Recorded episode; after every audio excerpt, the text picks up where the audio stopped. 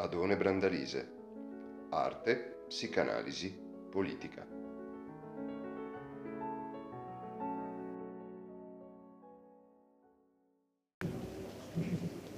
Ma innanzitutto ringraziamo coloro che eh, sono giunti qui eh, per partecipare alla presentazione di quest'ultima prova d'autore sul versante poetico, visto che i suoi rapporti con le arti hanno configurazioni plurime, di Tiberio Crivellaro. L'ultimo dei testi concepiti è in un certo senso l'ultimo dei, completati e come avevo avuto modo anche in alcune brevi note che Tiberio ha voluto generosamente includere nel testo, eh, la collocazione in un certo senso estrema nella vicenda dell'autore in parte segna anche qualche elemento di quello che potrebbe essere definito il suo intermittente progetto. Dico intermittente perché in realtà l'impianto di questo volume che è estremamente pensato, concepito, voluto e anche proprio come fiore estremo di questa determinazione costantemente sovvertito da elementi di trasgressione rispetto al suo previsto tracciato.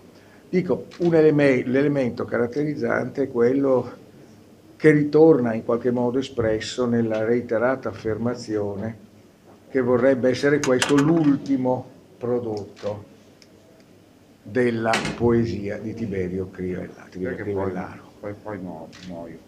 Esattamente, con queste appendici, come possiamo dire, tanarie, che in qualche modo vogliono far coincidere la fine di una carriera poetica con, eh, come possiamo dire, transiti ancora più importanti.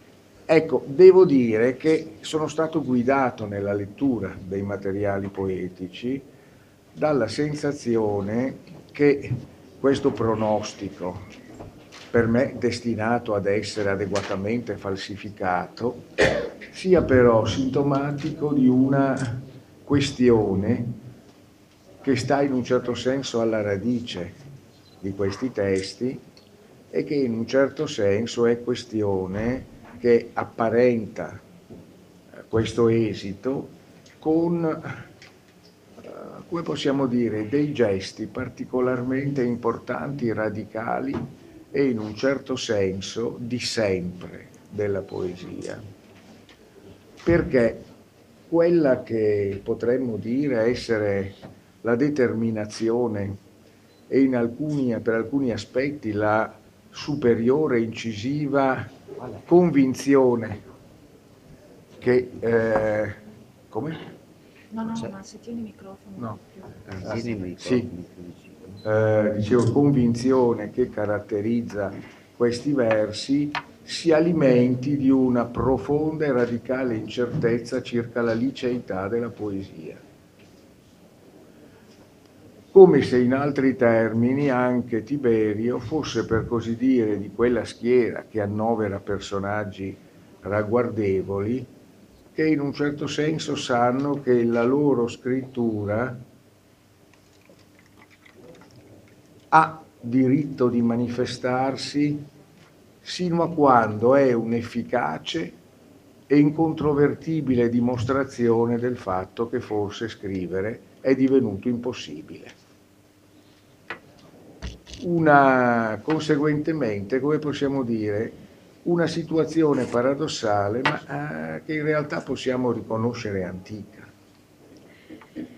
Che la poesia al fondo sia inammissibile è un sospetto di sempre e che la poesia quanto più percorra la propria inammissibilità ad un tempo stesso confermandola e smentendo tutte le proprie conferme, è forse un gesto eh, che in un certo senso inerisce alla poesia da sempre.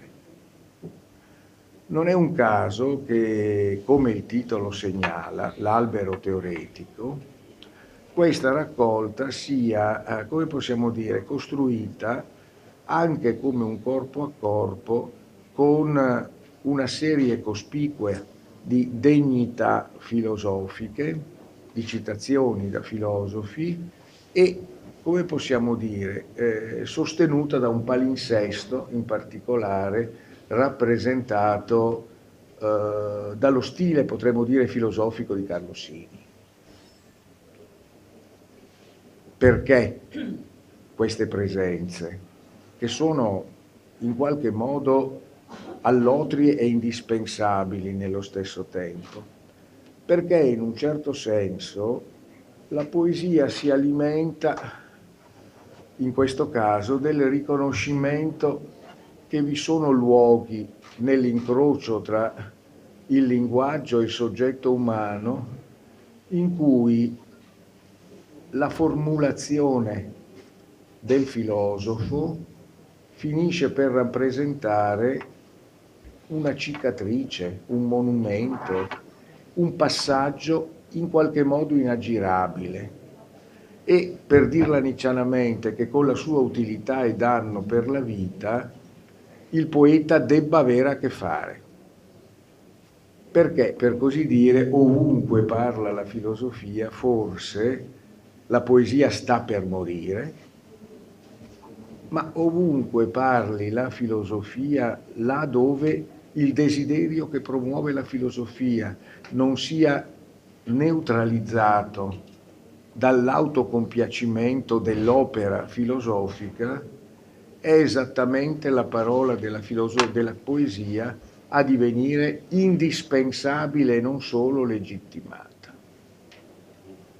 Sotto questo aspetto l'incrocio filosofia-poesia come si verifica all'interno di questo testo ha per molti versi il passo nobile che caratterizza questa relazione nei momenti alti anche per così dire della cultura letteraria e della tradizione del pensiero del secolo scorso e anche dei nostri giorni.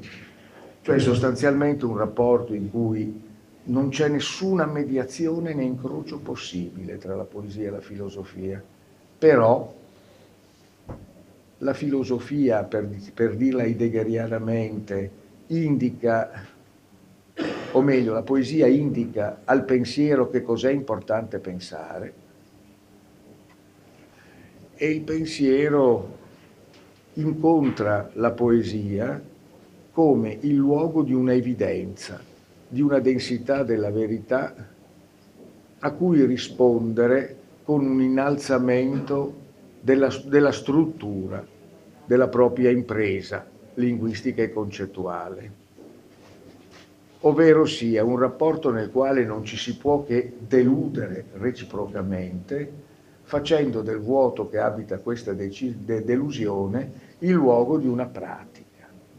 Sotto questo profilo anche un elemento che unifica i contributi che sono raccolti in questo testo è anche quello di rimotivare tutta una serie di modi, di soluzioni, di stili che hanno caratterizzato il crivellaro autore dai suoi esordi degli anni 90 sino ad oggi.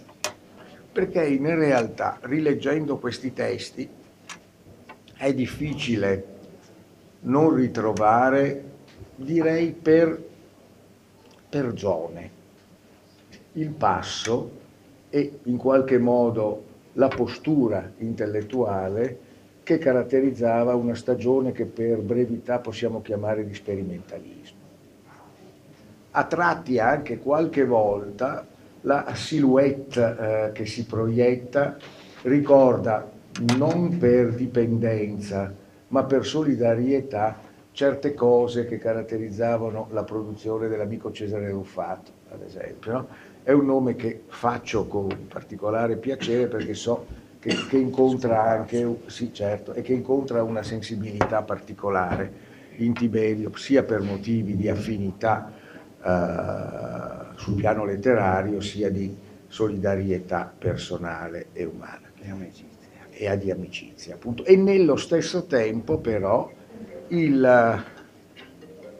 la caratteristica di eh, questa, eh, la caratteristica di questa scrittura è anche quella di valorizzare la natura impervia della condizione di legittimazione sospesa del dire poetico per legittimare invece momenti, potremmo proprio dire, di confessione, di canto poetico nelle forme anche più classiche, quando sostanzialmente finiscono per, per infilarsi uno dopo l'altro alcuni versi che molto semplicemente dicono, dicono,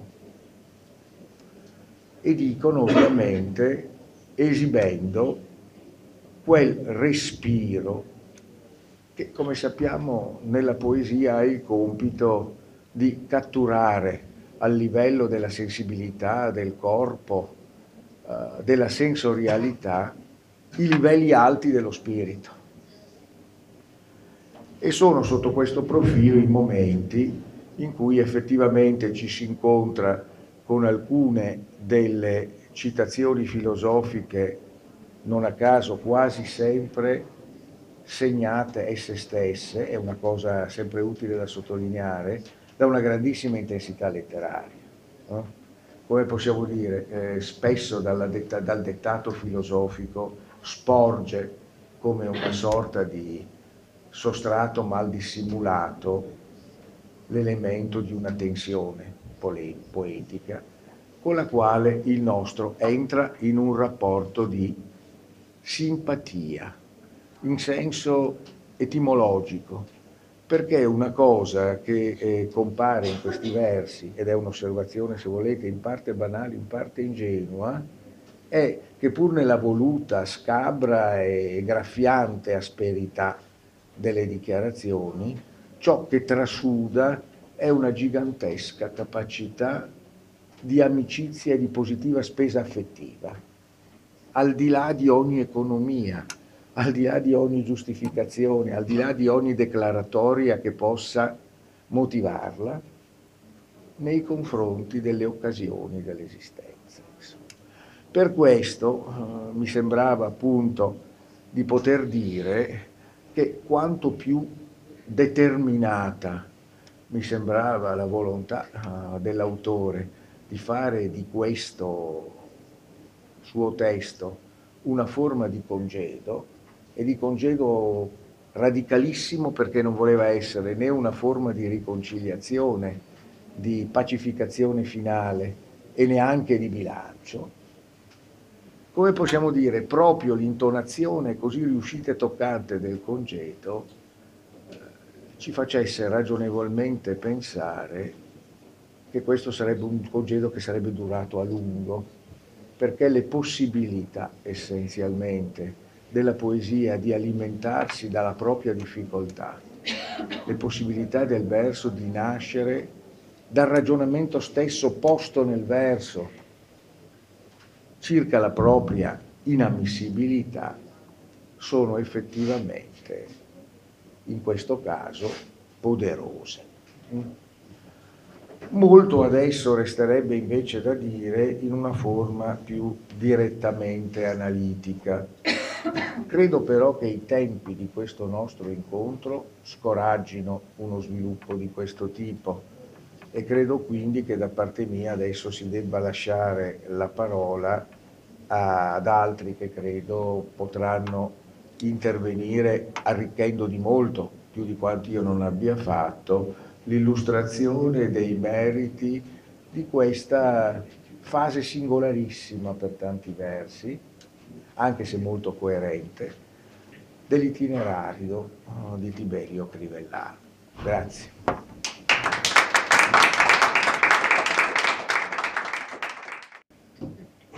Non so se fossero programmati altri interventi per il no, momento, no, no. non credo. No, uh, solo, uh, visto che abbiamo forse qualche istante, eh, mi prenderei la libertà di eh, sottolineare, eh, partendo dall'ultima delle letture, come effettivamente vi siano zone in questa raccolta, come prima tentavo di, di, di mettere in evidenza, in cui, eh, come possiamo dire, l'aspetto armato e, currus, e corrusco di una vocazione consonantica eh, vistosamente collegata eh, con il gusto della biffatura neologistica a carico di un lessico in qualche modo tecnico, specialistico, cede nei confronti di un flusso verbale in cui domina una vocazione vocalica, in cui c'è spazio per una dizione, come possiamo dire, sorretta da un certo afflato, effettivamente, e in cui si compongono, come possiamo dire, immagini sinestesiche in cui in un certo senso si potrebbe riconoscere addirittura la tornitura di una qualche classicità in definitiva. E credo che da un certo punto di vista, come possiamo dire, eh, il tormento di tipo sperimentalista finisca per produrre il meglio di sé quando consumata l'inautenticità, per così dire, della parola, lascia per qualche istante spazio a un dire che è autentico proprio perché non pretende di aver raggiunto e posseduto la garanzia dell'autenticità in definitiva. No? Come possiamo dire, l'elemento proprio di una poesia eh, che riesce a consistere con una sua piena legittimità proprio perché si è liberata da qualsiasi tentativo di legittimazione. Mm? Proprio perché sostanzialmente non cerca nessuna e rifiuta anzi nessuna patente di riconosciuta utilità. Perché da un certo punto di vista, questo a me ha sempre sembrato interessante in Tiberio, eh, come possiamo dire, eh, la poesia che veicola contenuti quasi sempre fa un servizio o controfinalistico o bassamente servile a quegli stessi contenuti. Mentre invece la poesia ha una sua intrinseca forza etico-politica quando non cerca una pattuizione con il suo pubblico, quando non cerca un consenso preventivo, ma coinvolge chi la legge nella sua disponibilità a reggere il vuoto di contenuti che in qualche modo siano programmati per inserirsi nei registri dell'ideologia, insomma. No? Ecco. Sotto questo aspetto effettivamente, come prima si diceva molto bene, la poesia è comunicazione, ma proprio perché non trasferisce pacchetti di informazione, ma perché produce eventi in definitiva produce eventi e in un certo senso produce eventi che vanno al di là di uno sforzo di decifrazione. Eh?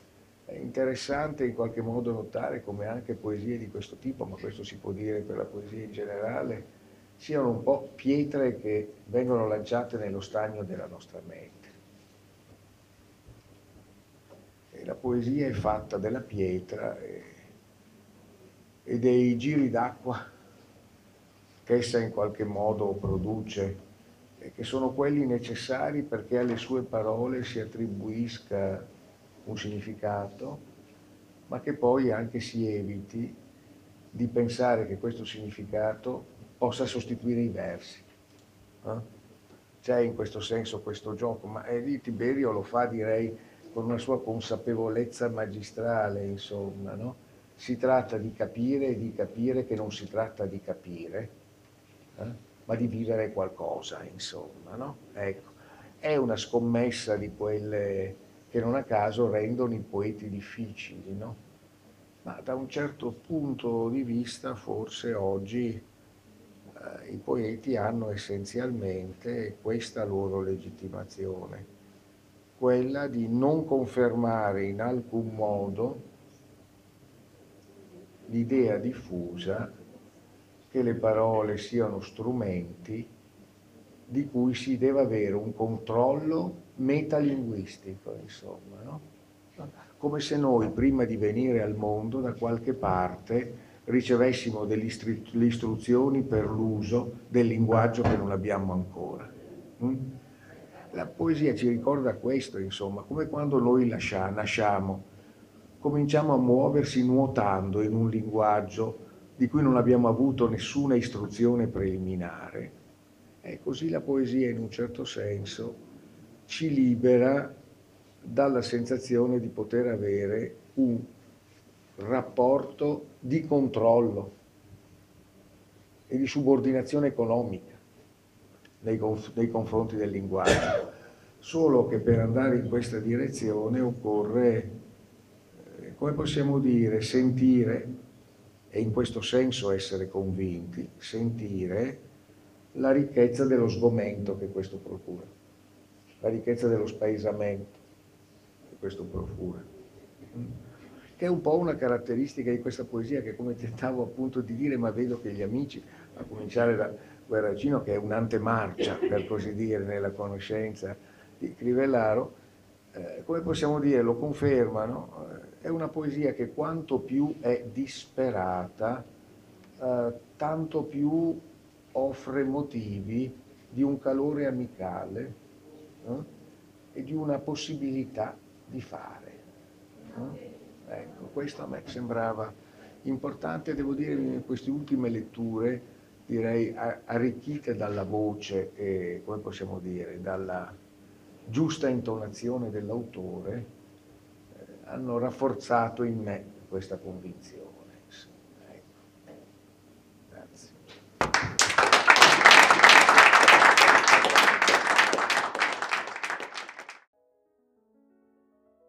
Ti è piaciuta questa puntata?